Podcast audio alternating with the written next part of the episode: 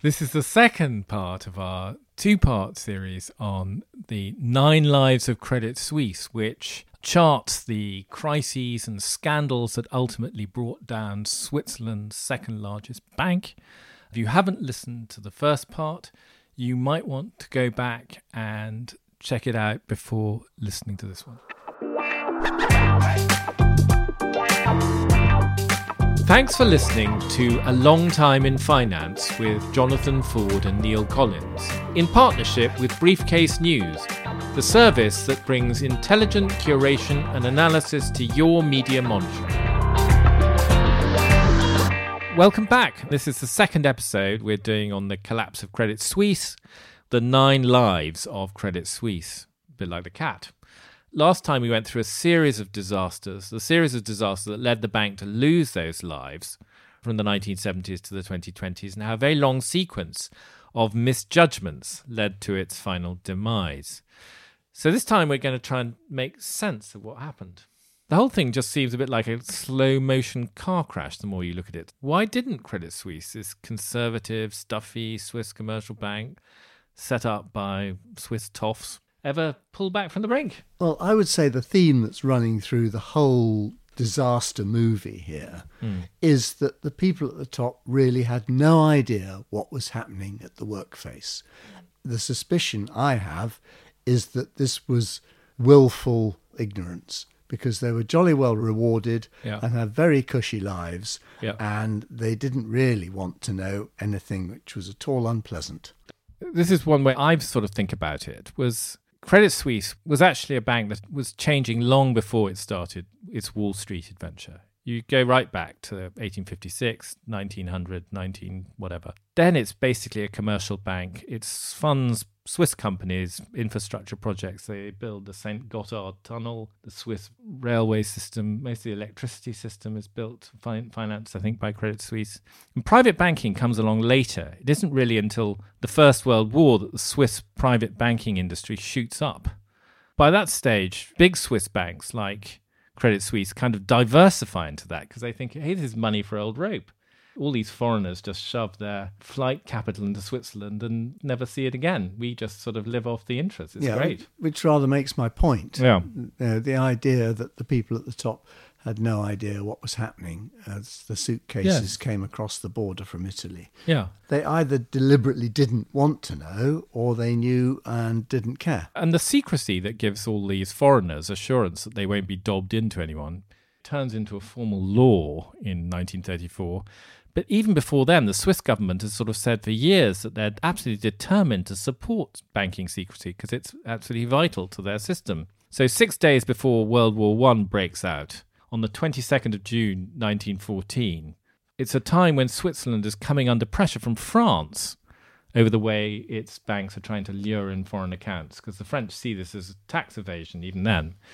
The economy minister, Which it was. which it was, Giuseppe Motta, issues a statement which assures foreign depositors Switzerland has not concluded any agreement or arrangement with France, nor with any state, which would grant foreign authorities the right to shine any light into the affairs of Swiss banks. In our country, the secrecy of the business that is concluded by our banks and on the deposits entrusted to them remains guaranteed in the most absolute way.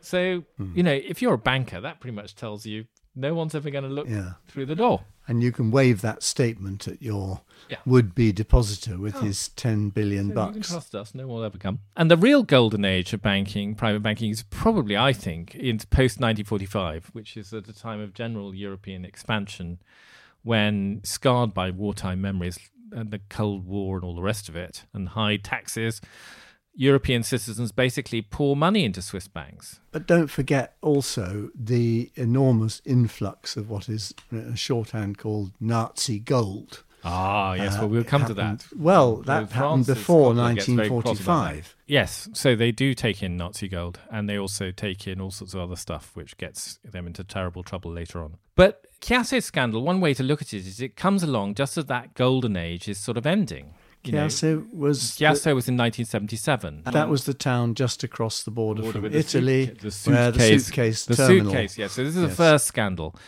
This happens at a time when the great post war economic boom is coming to an end, money flows are slowing. The low returns on securities in the 1970s is basically making people more aware of their need for, you know, a bit of fund management as opposed to just sticking your money in a bank account and watching while it depreciates in value. This puts pressure on a model that essentially charges you just for secrecy and gives you crap returns. And indeed, in the late 70s, you see a lot of there's a lot of talk about the Swiss banking system being in crisis and private banks emerging and being taken over, and some are closing. And basically, people are seeking to protect their fortunes from currency depreciation and inflation. So if you look at it in those terms, you know, Kuhrmeier, the guy who is behind the Chiasso scandal, isn't just as greedy, although he probably is pretty greedy. He's a man who's responding to adverse business conditions. He's trying to find a way to get the bank moving at a time when it's a bit tough out there.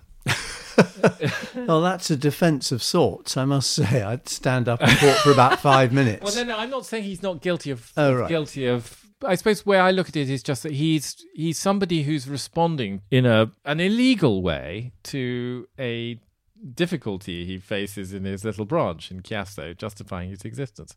So Frances Coppola, who's this expert on financial risk, she argues that the damage was done long before Chiasso. It's really much more to do with the expansion of the private banking business and the kind of culture there. I think it would be a mistake to see the failure of Credit Suisse as being a failure of American style investment banking, because I think that the problems at Credit Suisse go back far beyond that. And really, they're deeply embedded in the culture of what is often regarded as one of the most stable and honest forms of banking in the world, namely Swiss banking, which, if you go back far enough, is actually anything but stable and anything but honest. So, Swiss banking has had crises in the early 1900s and in the 1920s and in the 1970s and again in the 1990s. And in between, it, during the Depression years and going into World War II, it was playing both sides with the Nazis. So it was accepting deposits of stolen gold and money and assets from the Nazis at the same time as it was also accepting gold and assets and money from Jews who'd managed to escape from the Nazis. It was playing both sides. It was holding deposits of Nazi gold, which was, of course, stolen, well into the 1980s and possibly and even much longer.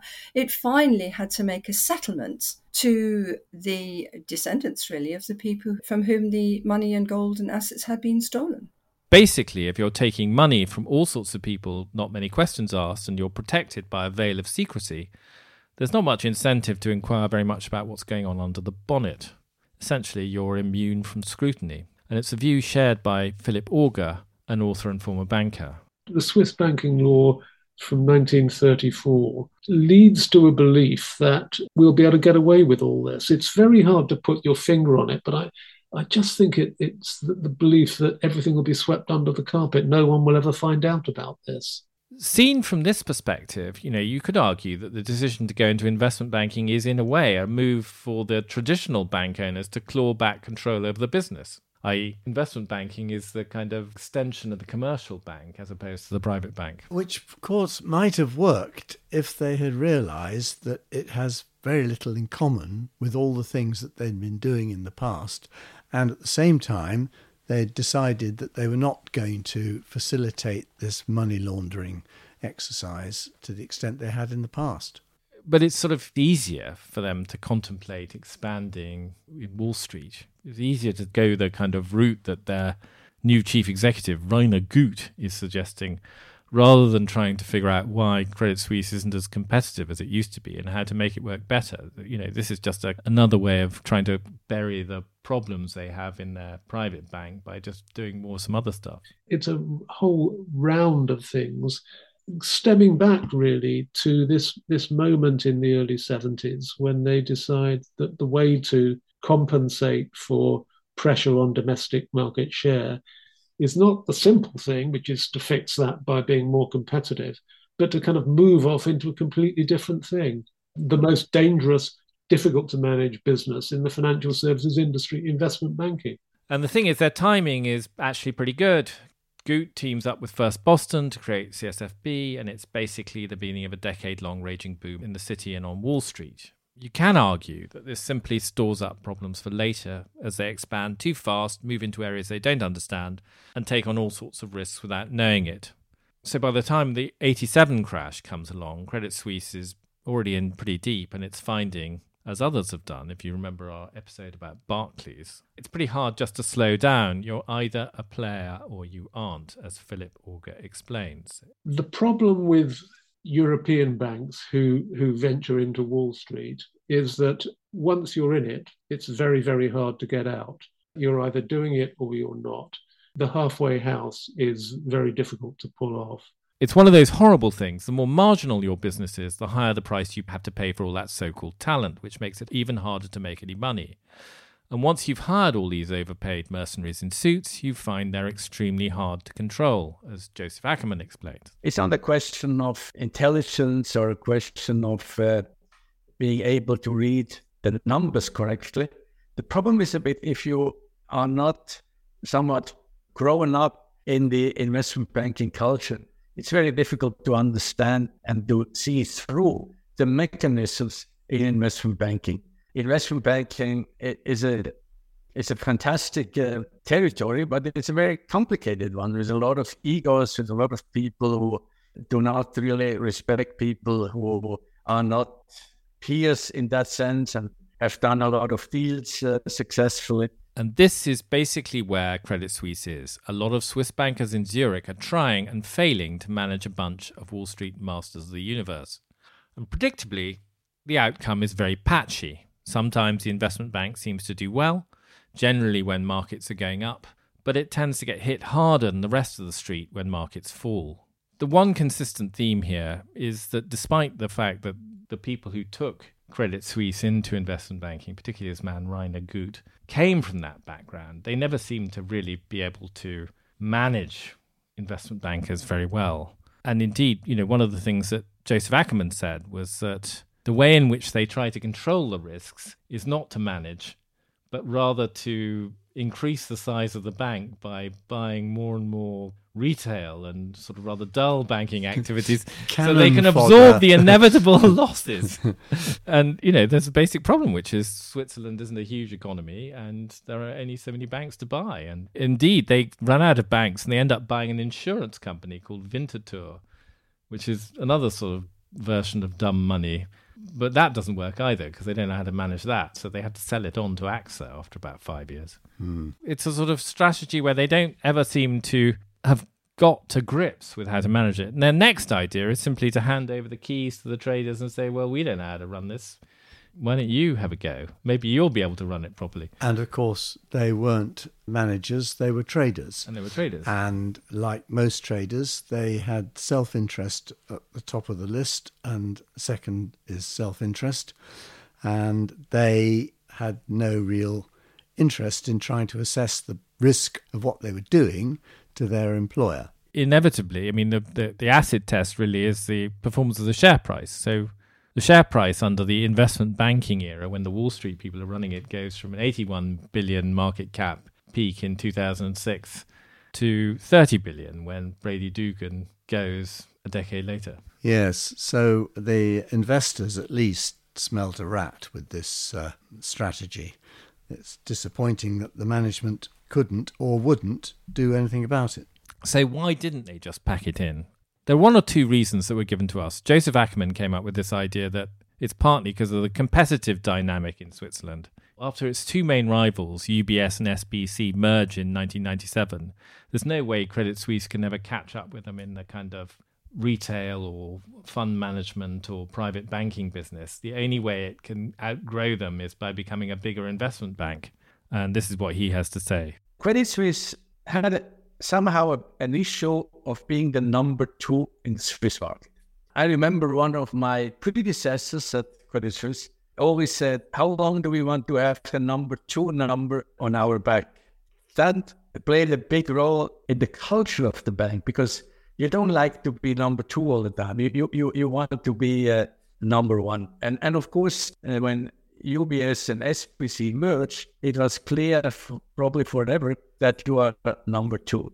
If you are number two, you, you are inclined to take a bit more risks. I mean, that has happened to uh, probably Commerzbank in Germany, to Societe Generale in France, and, and other banks. It's always the number one bank can be a little bit more selective than the number two, in my in my view. This is explained a little bit also the the cultural issue of this bank. And you know what is is naive in hindsight was of course a bit more risky, a little bit more courageous. Another argument which he gave was that you know there's a bit of national pride involved as well the Swiss quite liked having this big Wall Street investment bank. They thought it made them a bit more interesting and glamorous than they would otherwise have been. I fear plausible. I'm afraid that I'm is quite afraid plausible. it is. Yes, I mean, you know, the shades of Barclays here too. Yeah, yeah. You know, we are big and strong enough to compete with these bank. people, and we are a global bank. And, And look what we can do. yeah. The fact that they were in, incapable of really competing with the even larger banks in the US, which is essentially what it's about, didn't put them off because Yeah. they thought they were smarter than these damn Yanks and had to learn the hard way that they probably weren't. Yeah. Here's what Joe Ackermann had to say about it. There's even a little bit of pride in it. You know, if if, if a Swiss company or incorporated in Switzerland can uh, conquer the world, it's not something people are immediately against it. I mean, after the financial crisis, there were voices saying, you know, we should change uh, the investment banking activities in, in Swiss banks, but primarily coming from uh, from the UBS failure disaster. But uh, Credit Suisse was still uh, Swiss in the name, and uh, so it was Credit Suisse, and and I think it's still considered to be, or was considered to be, a very strong bank, but a little bit more international, a bit more agile, a little bit more uh, innovative. I would not say that people were were very critical of that. At this point, we probably ought to look up from the boardroom table at what's going on in the wider world. And there's quite a lot going on. First of all, the sort of geopolitical backdrop completely changes in this industry after the Cold War ends in 1990, 1991. There's suddenly no longer any USSR or Eastern Bloc. And Switzerland, like a lot of other places in Europe, is no longer a sort of Cold War neutral bolt hole. Archives across Europe start opening up, whether through the lapse of time or because repressive regimes have gone, and information floods out about Switzerland's dubious role in World War II and after. And it's no coincidence that the first big crisis for Swiss banking comes after the fall of the Berlin Wall. In 1995, when a Canadian businessman called Edgar Bronfman starts the campaign at the World Jewish Congress to get restitution for Jewish families who've had their properties stolen and hidden in Swiss banks during the war. Yeah, it's sort of underlying dynamic here which affects the whole industry Yeah. and not just Credit Suisse. Yeah, but Nazi gold and all that is only part of the story. There's also obviously an, another side, which is a kind of you could regard as an opportunity, which is globalization and the changing world economy. So the opening up of the communist and developing world turns the taps back on in the private bank as all these businessmen, oligarchs, and so forth are keen to protect their newfound fortunes, and a whole bunch of new, sometimes rather questionable money starts flooding into Switzerland from overseas. That's a big opportunity for the private bank, the bit which, of course, they've not really been that bothered about since Chiasso.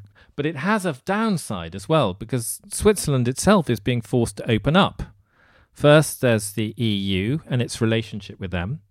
You know, they think about joining, don't want to, and then try to have their cake and eat it. So, want to basically be able to trade and do all sorts of things which are helpful, but keep their own banking regime. And international banking rules, the growing pressure from large developed economies to fight back against tax avoidance and stem capital flight, which takes on a much more determined character after 2008. On the one hand, there's this sort of stuff from the past which is not great for their reputation. And while there's a kind of great opportunity after 1990, there are also growing risks that the world community is sort of becoming increasingly hostile to the sort of freebooting operation that the Swiss banks run in their secret enclave. And after 9 11, of course, there's a new kind of source of pressure on money laundering in particular, with Washington, the US government, trying very hard to crack down on money laundering as a source of terrorist finance. It leads to the sort of weaponization, really, of the US dollar as a way of enforcing these new rules and essentially threatening banks with the withdrawal of their licenses if they don't crack down on their own criminal customers. And that's a real big threat for a bank like Credit Suisse because if it can't do business in dollars, it's essentially out of business. Yes, but they didn't really have an answer to it, did they? Because as time went by, more and more disclosure was forced upon them. Yep. And also, I think they just don't ever really get out in, in front of it all. There's an endemic problem with this sort of money laundering stuff as the definition, the ambit of the money laundering regime widens, which is basically there's not much of an incentive if you run a bank to throw open your books and say, look, here are all our crooked customers. Basically, what you want to do, and this seems to be the default setting for almost any bank that discovers it's got a crooked customer, is not to say anything but to quietly try and squeeze those and... customers back out into the banking system in the hope they'll find someone even less scrupulous to take on the account. So yes. there's never very op- very much openness, right? Uh, they manage them out. I they think. manage them out. Like, well, we're not going to talk about uh, Coutts. but this whole kind of discreet, kind of quiet approach to managing these relationships increasingly is just seen as unacceptable, sinister, borderline criminal, actual criminal. Actually criminal. Yeah. And of course, there are new sources of this flight capital all the time from various regimes that are trying to confiscate it or put the bite on citizens. Mm. And obviously, when you get something like the Russian increasing militancy of the Russian administration, mm. then the incentive to get out as much as possible mm. is increasing all the time. Yeah. And it's not just Russia. I mean, wherever you look, Iran, yeah. all these authoritarian regimes. Yeah. Uh, you know, if you've got money, the last place you want to leave it is at home. So yes, there's an opportunity, but as we've discussed, there's a kind of big risk, and this is what Frances Coppola says about this. I think also that that the story of, of 21st century banking is of cleaning up the mess from two decades of, of under-regulation of banks, really, and a willingness to turn a, a, blind eye to bad and even illegal behaviour. I think now we've we've come into an age where people are much less tolerant of that from banks, and that's partly as a result of the financial crisis and also the aftermath of it when all sorts of other things came to light, like rate fixing and things like that, for which people have paid penalties. Individuals have gone to prison. And Credit Suisse was very, very much part of that. I mean, rate fixing is one of the things that Credit Suisse has been caught doing sanctions breaking some of some of its sanctions breaking goes back to the 1990s so in a way it's taking something that hasn't been cleaned out for a very long time and then suddenly trying to clean it all out in one go and suddenly you have this pile of litigation and penalties and fines and the people responsible that, for that moved on a long while ago. Uh, but the bank still has to cough up for its gains like 20 years ago from it but I think it's also worth saying that just as the Swiss bankers weren't much good at managing Wall Street, then also pretty, as we've discussed, not great at managing their own private banking operations, and particularly the investment bankers who see these sort of private banking operations as just a source of cheap capital for them to go and invest in various dodgy deals. I think it's worth saying that these banks weren't much good at managing the money even in a more conventional way. Their yeah. fund management performance is universally dismal. Yeah. Because you know, there is no particular incentive to do anything else. Yeah. It's well known that if you want poor performance from a equity portfolio, you give it to the bank to manage. Anyway, the management of the kind of private banking operation is uniformly poor. And this is what Frances Coppola has to say. It's quite remarkable the ability of senior bank executives in almost any bank to mysteriously not know about extraordinarily lucrative activities that their minions are getting involved in, but somehow manage to take advantage of them in terms of their results. You know, again, Credit Suisse is hardly alone in that. They have a remarkable ability to get caught doing all sorts of things. It's a, a, like a constant stream of, like I said, tax evasion, money laundering, bribery, and all sorts of stuff. And every time they get caught, they stand up and say, "Oh, we, we're very sorry. We didn't mean to do that. We didn't know about it, and we'll make sure it doesn't happen again." And then it does happen again. Philip Augar, meanwhile, just blames. He says investment bankers are terrible managing anything because they've got terrible optimism bias, as he calls it. There's certainly a bias to optimism in investment banking, which is which is incredibly dangerous. And it's where a really strong central risk control function is, you know, is is absolutely essential. You need men and women in grey suits who will st- who will stand up to the bankers and say, you know, we're not going to do this deal. You have to you have to look at this. That's where I think culture and values come into it. They want to believe the good stuff is true, and they don't want to really spend much time on the bad stuff. I don't think I would quite put it like that. I think it's the difference between what is in the bank's interest and what is in the, the trader's interest. Yeah. Yeah, yeah. And the trader gets rewarded up front, and the bank is left holding the bag. And if it all goes wrong, the trader is long gone to somewhere else, and there's some poor mutt who has to try and pick the bones out of the wreckage. Yeah, the people who lent the money the depositors.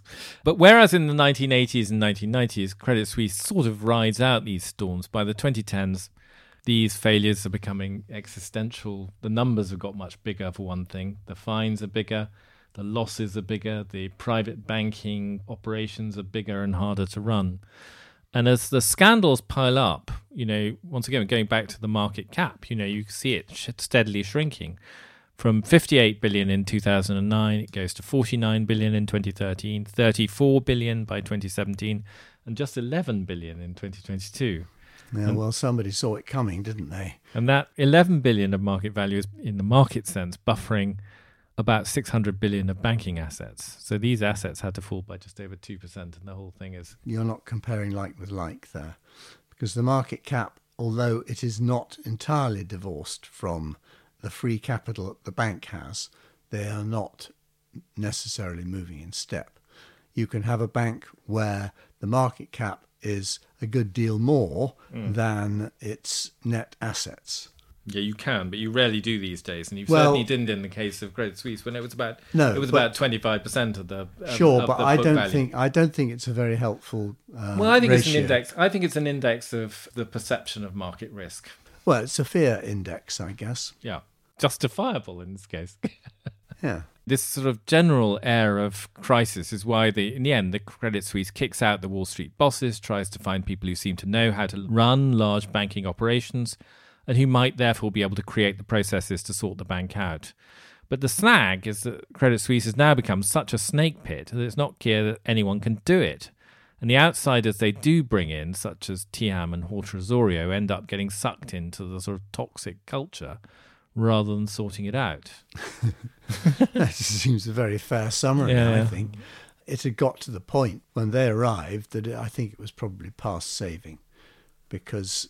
Yeah, I think bank, that's probably right. A bank lives on its reputation in the end. Yeah. And its reputation was really shot. Yeah. The fall in the share price was a reflection of that. I think by the time these scandals at Archegos and Greensill come along, which make the bank look incompetent. It's the last straw, as you say. It's one thing being regarded as dodgy, but it's another thing being regarded as just incompetent and yeah, unable uh, to do your job properly. Serially incompetent. Mm. Uh, and wherever you looked in the organization, you found areas where you wonder what they were doing. Yeah. And the short answer was they didn't know. Yeah. So by 2022, you know, the real thing seems to be that by then there just isn't that much of any value left. So you've got these liabilities piling up everywhere, the other side of the balance sheet, the assets are dwindling fast. So Credit Suisse has sort of given up on its investment bank. They've set up an incredibly complicated deal, always a good sign, by the way, with a Wall Street banker called Michael Klein, which will kind of spin out the investment banking business into a new thing called First Boston, funnily enough, which will then be floated on the stock market. So that will go. Probably a terrible deal for the for the remaining shareholders of Credit Suisse. The private bank is in crisis, largely because of the multiple attacks on bank secrecy, suddenly make taking out an account with Credit Suisse more of a liability than your benefit if you're a billionaire, especially a shady one, of course. Assets under management are falling. They've fallen by 15% in the two years up to 2022, which is always a, a bad sign when money starts draining out of the bank and the rest is just this boring asset management business and a not very large by international standards retail bank. So thing is gently imploding. And then not so gently. Well, they're not so gently because as F. Scott Fitzgerald say about it, going bust slowly and then all at once. suddenly, yes. Quite. But nobody really wants to take on all these liabilities anymore. And here's what Philip Augar has to say about it. We've got the empirical evidence here. We know that actually, in the end, there were no other buyers around. BlackRock had a look, but but there were no other buyers around. The last twist in the story is the takeover for Nuppence, really, by UBS. Three billion. But in the context of the banks, this is a tiny sum of money. Yep. They not only essentially give the bank to UBS, they also diddle the bondholders by making a payment to the shareholders to accept this deal yep. and wiping out the bondholders. Yep. So well, just all, a certain class of bonds, not the whatever they're called AT1. They're a sort of sandwich subordinated uh, debt. Sure, but there is no question that they are further Above up the, the food chain than the yes, than yes, the yes, ordinary shares, Agreed. which are clearly at the bottom of it. And so this story is by no means over yet the bondholders have had a serious sense of humour failure over this, and legal action will follow. And we will find out whether the rules allow the Swiss government essentially to make things up as they went along, or whether some more international logic will prevail and force the holders or force the owners of UBS to make, pay some compensation to the defaulted bonds. Well, the numbers there really are quite astonishing at the end. UBS, which was forced to buy Credit Suisse, didn't want to, and is probably going to sack most of the workers of Credit Suisse as a result of the takeover, paid 3 billion Swiss francs, which is around $3 billion for the equity. Now, that represented what's called 34 billion of bad will. So they bought the book value of Credit Suisse for $34 billion less than its what was deemed to be its true worth, which means that, in theory, that's just a straight profit to them. Yeah, um, if they could realize and, and, and the they've said, value. and they've said, what they've said is that they think they will take a $17 billion hit from the various liabilities they inherit with Credit Suisse. So they've ended up, in theory, being given a gift of 17 billion but if you look at the share price of UBS, it hasn't gone up at all. so the market, even the market, doesn't think there's necessarily any real bad will there. They Somebody, think it's probably it was worth about three billion when they bought it. Somebody is looking a gift horse in the mouth. Then I suppose the other point to make just before we wrap up is where this also leaves the whole Swiss banking system because you know, you go back to 2008, UBS, which got itself into a terrible pickle in the financial crisis, had to be rescued, could be rescued because it was not the whole banking system. But now, despite all the regulatory reforms that were brought in, Credit Suisse was not restructured in the way that we were told would be possible. It has not been allowed to fail either. It's been merged into just one giant banking organization which has assets now multiple of Swiss GDP. And were there to be another financial crisis or confidence crisis of the sort that's just occurred, it's very hard to see how the Swiss state could possibly bail out UBS. Yes, they might have to start printing money, which of course would be like uh, it's against their religion. But uh, you're quite right; it's far too big an institution for a country the size of Switzerland. So I think probably all they can hope is that the next crisis is sufficiently far away for them to have broken up the monolith at the moment into more manageable chunks, some of which would not go bust in a crisis. Well, and also they we have to hope that they're better at running this enormous organisation than their chums at Credit Suisse were in the past. That was A Long Time in Finance with Jonathan Ford and Neil Collins. Production and editing by Nick Hilton, and our sponsorship partner is Briefcase.news. If you enjoyed the show, please rate and review it on your podcast app, as that will help new listeners find us.